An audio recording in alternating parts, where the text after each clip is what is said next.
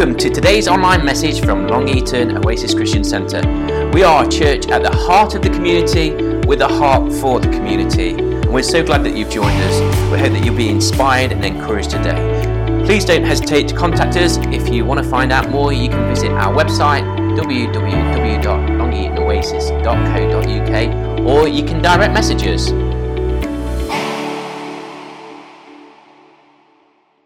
Pleasure to invite Pastor Gordon. He's going to come, Gordon Neale's going to come and speak this morning, and we're going to pray for him.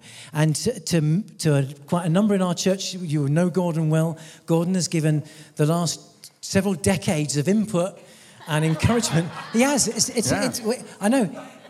75 years, 75 years of input. Now, the last couple of decades of, of input and encouragement, particularly to a lot of churches in our region, but to Oasis. And you'll know that, those of you who've journeyed with our church over the years. So that's amazing, and we're thankful for that.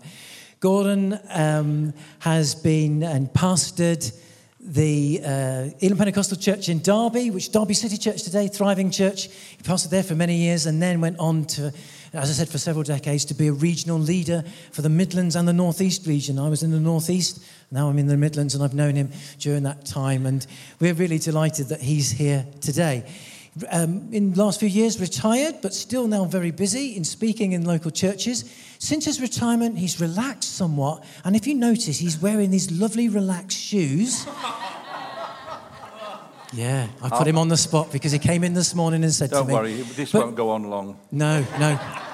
But and it'll never happen he's, again. He's always, he's, always got a, he's always got something to say, and he's got a joke to share, and he's joked about me, and he's joked about Andrew, and he's joked about everyone. I wasn't but, joking. I wasn't joking. No, I know you weren't. That's why I'm highlighting them. And um, so let's give his shoes a round of applause, and they're very nice. Thank you. No. You're going to pray? I'm going to pray. Oh. Thank you, Father God, for Pastor Gordon Neale. We are delighted that he's here today. He has given a lot of input into the life of our church, and we pray we will have open hearts to receive what you've given him to share today. Pray that he, as he shares, it will be something that you've laid for us as a church, and that we will be encouraged and stirred for such a time as this. And at the same time, he, Gordon, as well, will be refreshed as he gives out. In the name of Jesus, we pray. Amen. Amen. Thank you. That was so insincere, wasn't it?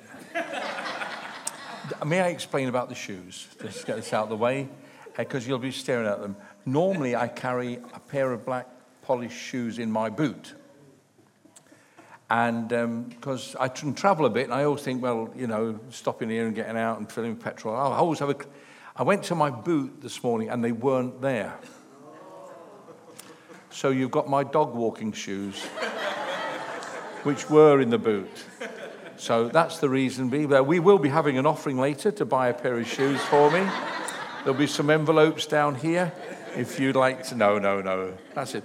It's, it's nice to be. It's a while since I've spoken here. Yep, I've reduced my fees. That's why I'm back. it's gone now from a fiver to two pound fifty. So, no, it's a, a joy, an absolute joy to be here. 75 years, this church. Wow. How many of you were here at the opening? Two. Were you here then? She wasn't. That's a surprise. Um, anyway, lovely to see Mike and Yvonne Epton. We, we were regional superintendents together, weren't we? I did round here and he did down there, and we bumped into each other at the national leadership team meetings. Lovely to see you both. So that's great. Now, that's enough. Let's, let's turn to what is, what is important to us today. I would like you to turn, if you would, to Matthew chapter 32. Um, I'd like to speak to you, if I may, what we would call the Garden of Gethsemane. It's a story about our Lord just before his arrest, his trial, and his crucifixion.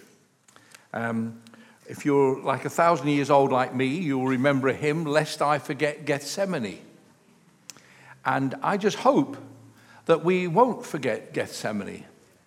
We have our Good Friday service, and rightly so, we focus on the cross.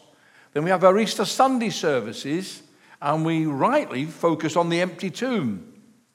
And sometimes now, with the preaching opportunities we have in church, not as many as there used to be, sometimes we can maybe not visit the Garden of Gethsemane as often as we used to, maybe in a day. So I'd like to do that. It's not Easter, it's not the time.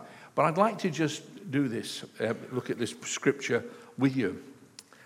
I'm tempted, there's no, men, this is in my notes, so there's nothing to do. I'm almost tempted when I read this portion of scripture to ask you to take your shoes off. Nothing to do with my shoes. Because when Moses met God at the burning bush, he told him, he said, Take off your shoes because the ground on which you are walking is holy ground. And that's because God was in the bush. And I've got to say this when I read this portion of Scripture, I feel I should do the same.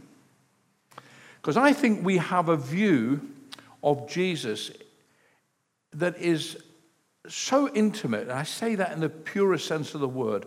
It's so clearly the anguish he went through is there for us.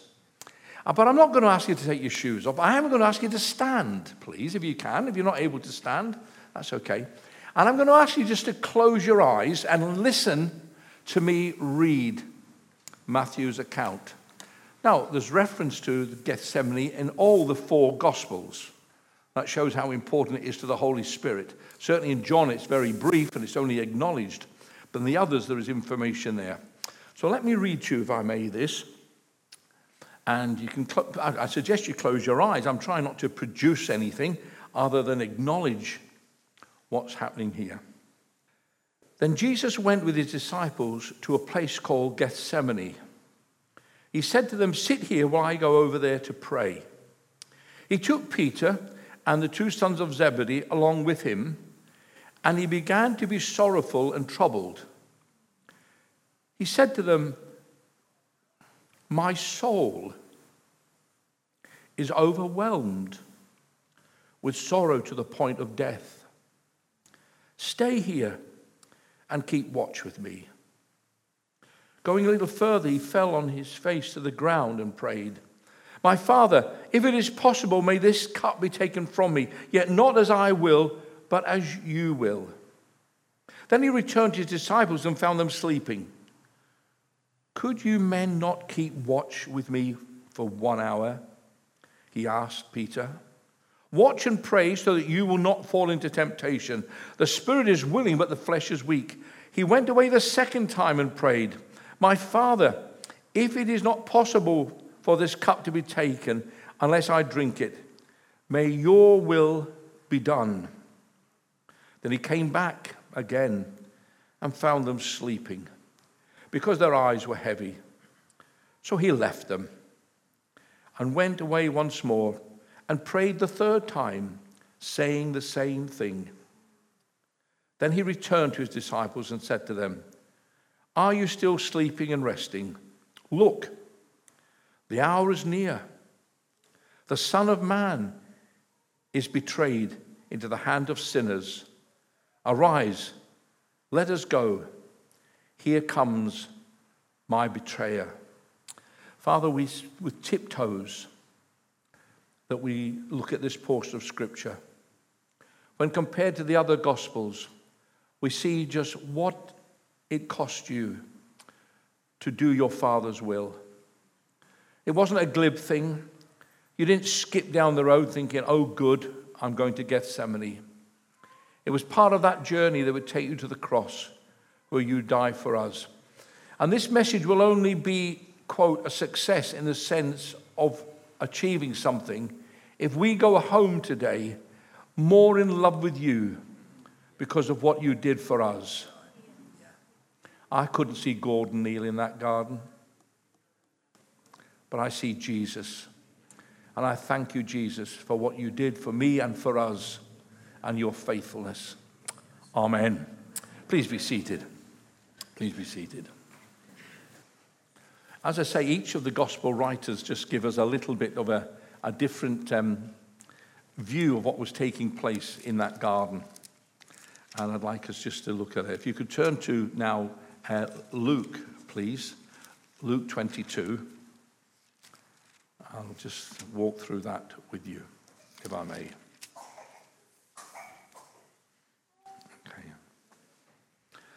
It tells us in Luke these words Jesus went out as usual to the Mount of Olives, and his disciples followed him.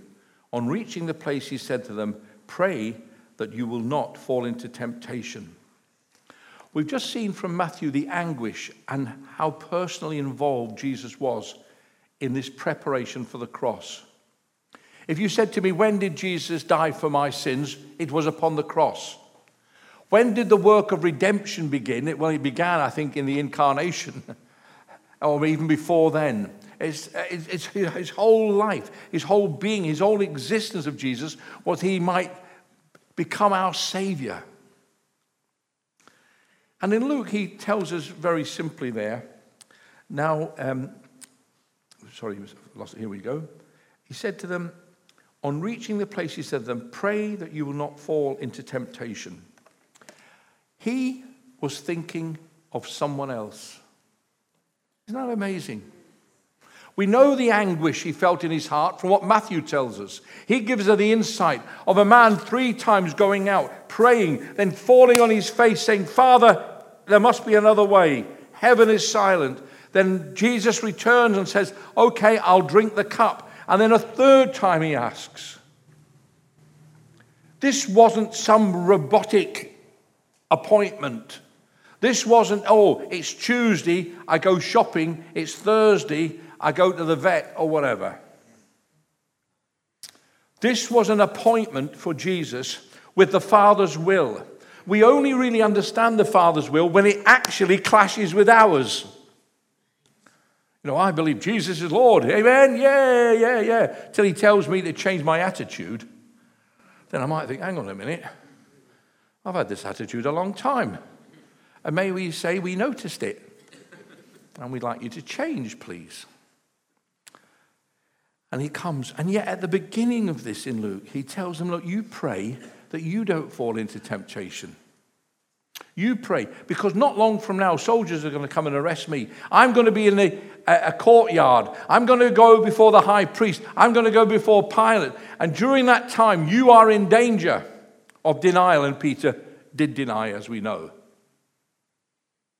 And even in these moments, Jesus was praying, and he was saying to them very simply here about, you know, reaching the place. Pray that you will not fall into temptation. And I've just wrote down here the thoughtfulness of Christ. Do you know Jesus is praying for you today? Now, I know that the pastoral team here will be praying for you um, because they love you and they care for you. But may I say, with respect to them, whatever their love and their care for you is, and they won't argue with me, I know, it's small compared to his care and his love that he has for you in that way. And Jesus says to them, Pray that you will not fall into temptation. Come on now, it's your responsibility to pray for yourself. He could have said, Come on, fellas, pray for me. If you knew what was going to happen, pray, pray, pray for me, please. Let's get everybody praying for me. But he doesn't. He turns around and says to them, Pray that you will not fall into temptation. In those moments, he could have even easily have demanded the prayers for himself. I don't know what your prayer life's like. I don't find prayer easy. Now, you might find, oh, that's a shock because I look so holy, don't I? but I don't find prayer easy. I cannot criticize the disciples for falling asleep. I um, once almost fell asleep leading family prayers at home. I was going. And it is something that my children and my wife will never let me forget. I had put in a shift, but that didn't matter. I was tired, and that was it. So I, have never found prayer easy. But for all that it's difficult, we have to do it. So fancy bringing you all the way from Derby to tell us that, that we have to pray. And you know why I'm saying it? Because a number of us find it difficult, including me, and I need to be encouraged to pray. I need to be encouraged to put the book down, put the remote away, to turn that blooming, can you say blooming in church? that blooming phone down and talk to Jesus. And Jesus says, Pray for yourselves. Hours before the cross, pray for yourselves. Then in verse 41 of Luke, we're told in that same portion there, it says there, he withdrew a stone's throw beyond them and knelt down and prayed. Having thought of them, he now goes to a place that only he could visit on his own. I visited a lady in hospital this week, and um, we, we, um, we were chatting and different things. The pastor Darby was uh, aware of it and uh, was very pleased that I was available, I think, to pop and see her. I could not identify with what she was going through. For, firstly, because I think part of it was a hysterectomy. so I couldn't identify with that. But the other things that she had done, I could certainly identify with because I've got one of each. You know, I, I could try and identify. I could try and say, oh, you know, but I can't. I can't possibly be put myself in that place. First of all, I've never been ill. I've never had a day off work and school in my life. I put it down to holy living, personally, but others just say it's just eating too many bacon butties that keep you healthy. But you know, I couldn't identify. And in this next phase, I can't identify with Jesus. It says he withdrew a stone's throw beyond them. There was a place where I couldn't go, you couldn't go, but Jesus went. A stone's throw. How far is a stone's throw? Other side of the road? Well, no, outside the church for me. Some of you maybe further. That distance where he was alone. Loneliness is, is a, a, a, again, a very sad thing. And if you're lonely here, tell us you're feeling a bit lonely, we'll talk to you and we'll give you something to do. if you cut grass, I live in Mickleover. You know? He went a stone's throw. And I can't follow him there. I can't say, All right, hang on, Jesus, I'll come with you. He brought the disciples so far, but he went a bit further, a stone's throw. Because what he was going to do, only he could do. The disciples couldn't help him die for the sins of the world. The disciples couldn't help him to be without sin. The disciples couldn't protect him from the Roman Empire. So he was alone. And it's almost a picture of that loneliness that he would face. Okay, there were thieves either side of him on the cross. But the point is, he shouldn't have been there, for he had not committed any crime. So we see his thoughtfulness and telling the disciples to pray for themselves. We see how his, his solitude as he went a distance on his own. The city was making a noise. The Roman soldiers were marching around, the high priests were doing their bit. And somewhere in the area, the Son of God was on his own. Now, the Holy Spirit was with him, of course, and the Father had not forsaken him. The fact the Father did not take the cup from him wasn't a sign that the Father didn't care for Jesus, it was a sign that the Father cared for us. Because he was willing to give his own son. Again, I can't see Gordon Neale in this story. I can't see me getting to that point where I'd have to offer up one of my children. I don't want to go there. I don't even want to think about it. And all parents here would be thinking the same. I heard a very good thing the other day that um, grandchildren are a reward for not murdering your children. now, I don't know if that's true. I don't know if it's true, but there we are. So you didn't, and you've got the grandkids, so that's the reason.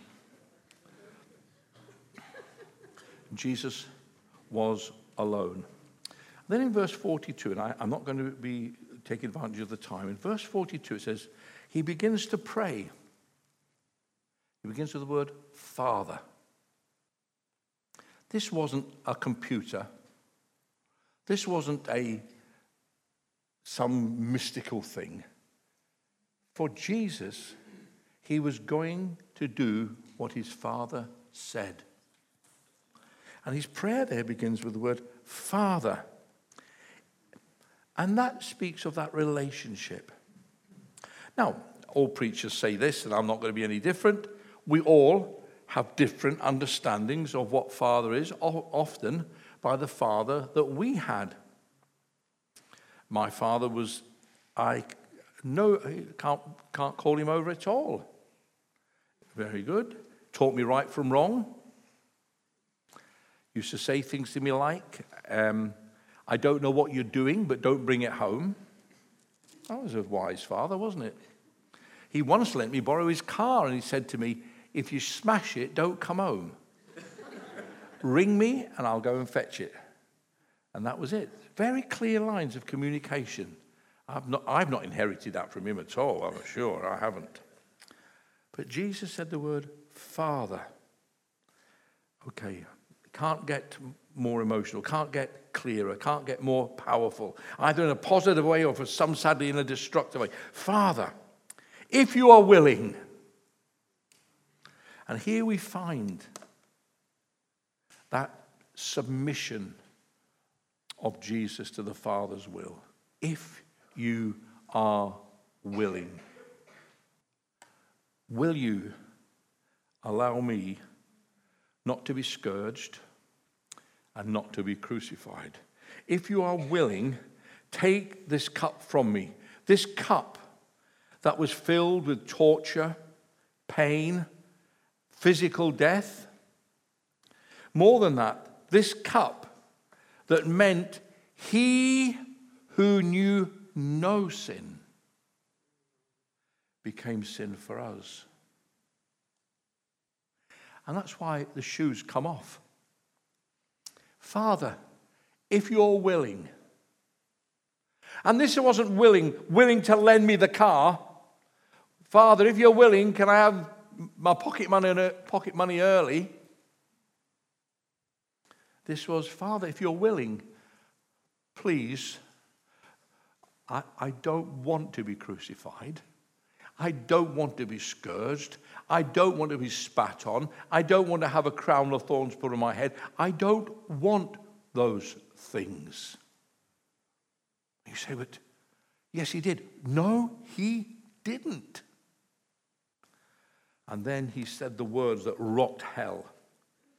He said these words Yet not my will, but yours be done.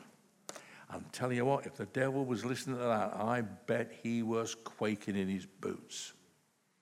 Because here we have the total, complete obedience of Jesus to the Father's will.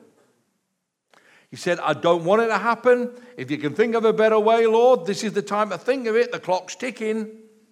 I'm putting my coat on. I'm leaving the building any minute now. They're on the way. Judas has got paid. And he's on the way with these so called police. And the father said nothing. The father said nothing. No, son, I told you before what was involved. You knew what was involved. And when I said in heaven, Who will go for us? Isaiah said it on earth, but Jesus said it in heaven. I will go. And you and I think, well, you know, it's hard being a Christian, and it is hard being a Christian, but it's much harder being the Son of God. Whatever you've been through because you're a Christian is small. Now, please, I'm not saying that's the same for some of our brothers and sisters in other countries who have lost their lives. But in the world we live in the UK at the moment, none of us are anywhere near this for suffering. Father, if you're willing, take this cup from me. Yet not my will, but yours be done. It says in 43 An angel of the Lord appeared to him and strengthened him. That verse is not in all manuscripts. So you can decide whether the angel did come or the angel didn't come. Verse 44, and again, being in anguish, being in anguish, he prayed more earnestly and his sweat was like drops of blood falling to the ground. The Father, he said the first time, three times we know from Matthew, that he went and prayed that he might be excused this. And Father, if it's possible, heaven was silent. He went back again and prayed more earnestly. How do you pray more earnestly than that? Matthew tells us at one point he fell flat on his face. That's why I had to use both portions of the Gospels here. Fell flat on his face. Desperate. The anguish he must have felt. I've had a couple of low spots in my life, mainly attributed to bereavement and the, the consequences of it. But nothing like this. Nothing like this. Being in anguish, he prayed more earnestly. His sweat was like drops of blood falling to the ground.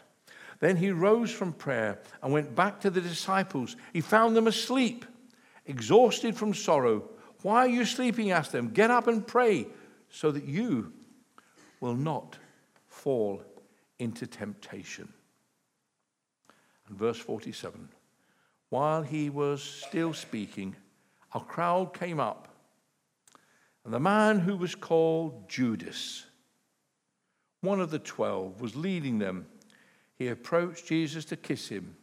But Jesus asked him, Judas, are you betraying the Son of Man with a kiss?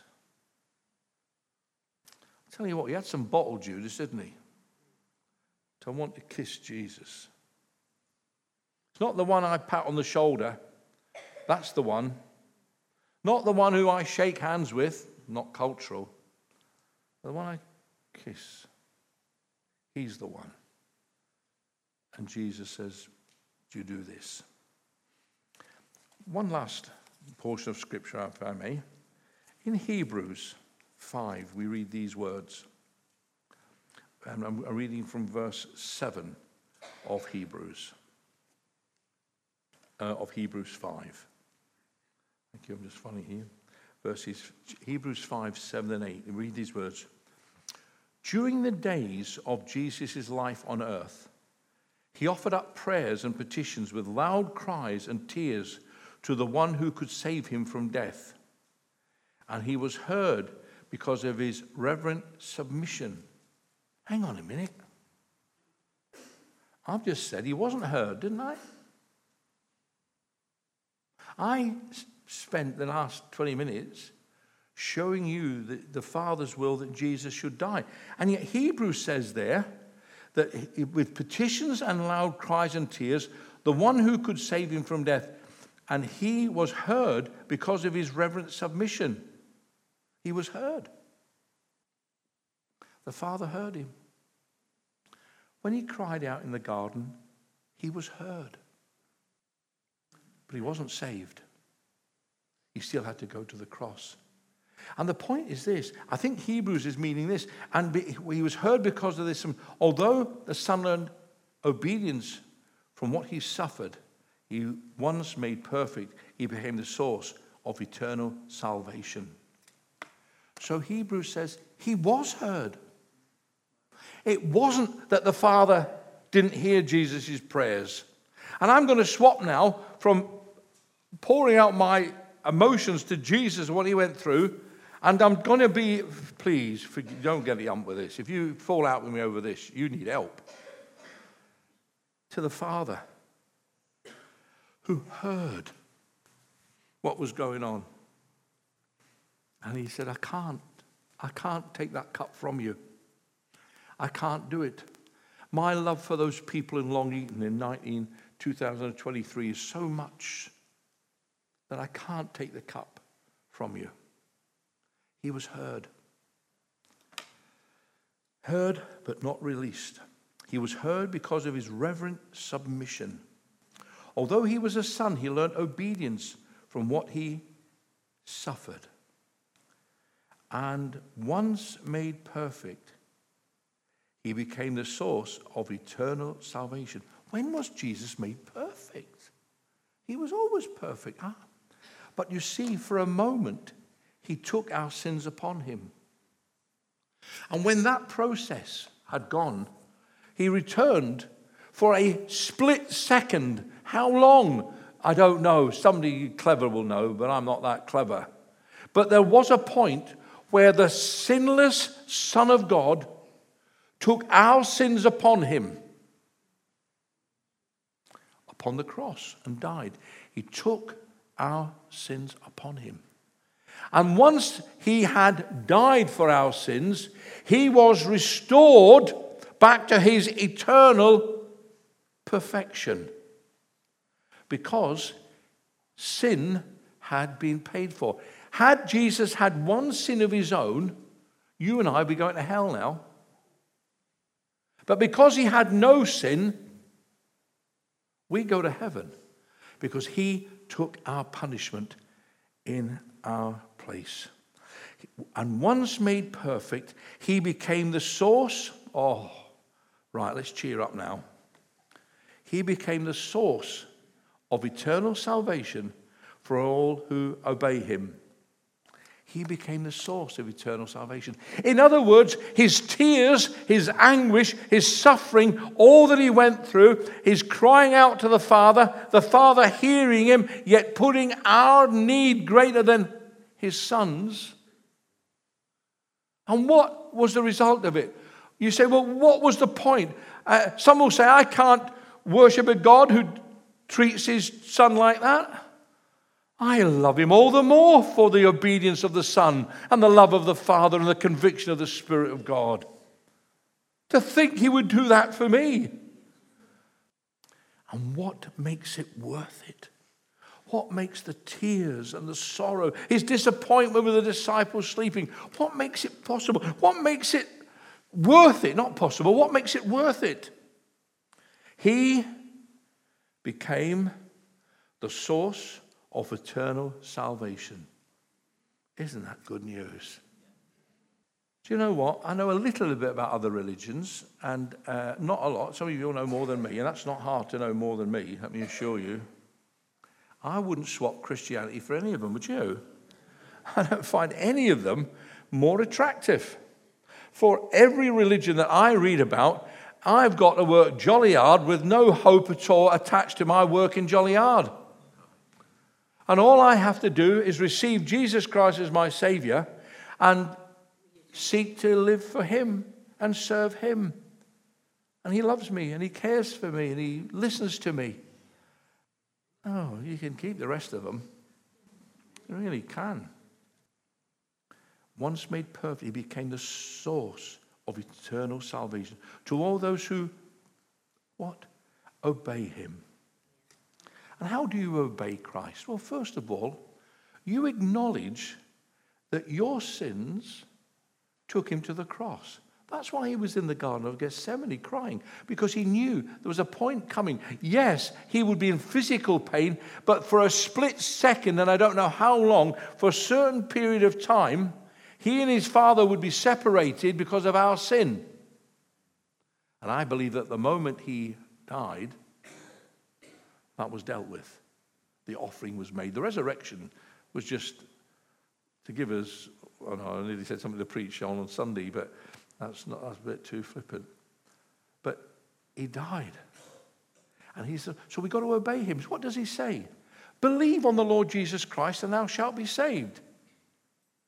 For God so loved the world that he gave his only begotten Son, that whosoever believeth in him should not perish but have everlasting life. It was possible his tears, his pain, the agony was all worth it. Because I can say to you now if you say you are sorry for your sins and you decide to receive him as your Savior and seek to be one of his disciples and follow him, I can say to you, eternal life is yours. Say, I don't deserve it. No, you don't. Strangely enough, Christian friend, you didn't deserve it then and you still don't deserve it. You know that, don't you? Because some of you are quite holy, but you're not holy enough. You still need His grace and His mercy and His hope. So, sorry this wasn't a jovial message or a lifting up message, but maybe timely for us to remember the source of our eternal life is the one who was obedient. And where more did he show his obedience than in the Garden of Gethsemane when he surrendered his will for his Father's? And that's the challenge Gordon Neale faces every day is to surrender my will to his will. Jesus put it this way if you want to be my disciple, take up your cross weekly no, daily. And follow me. You've listened ever so well. Can we pray, please? Thank you.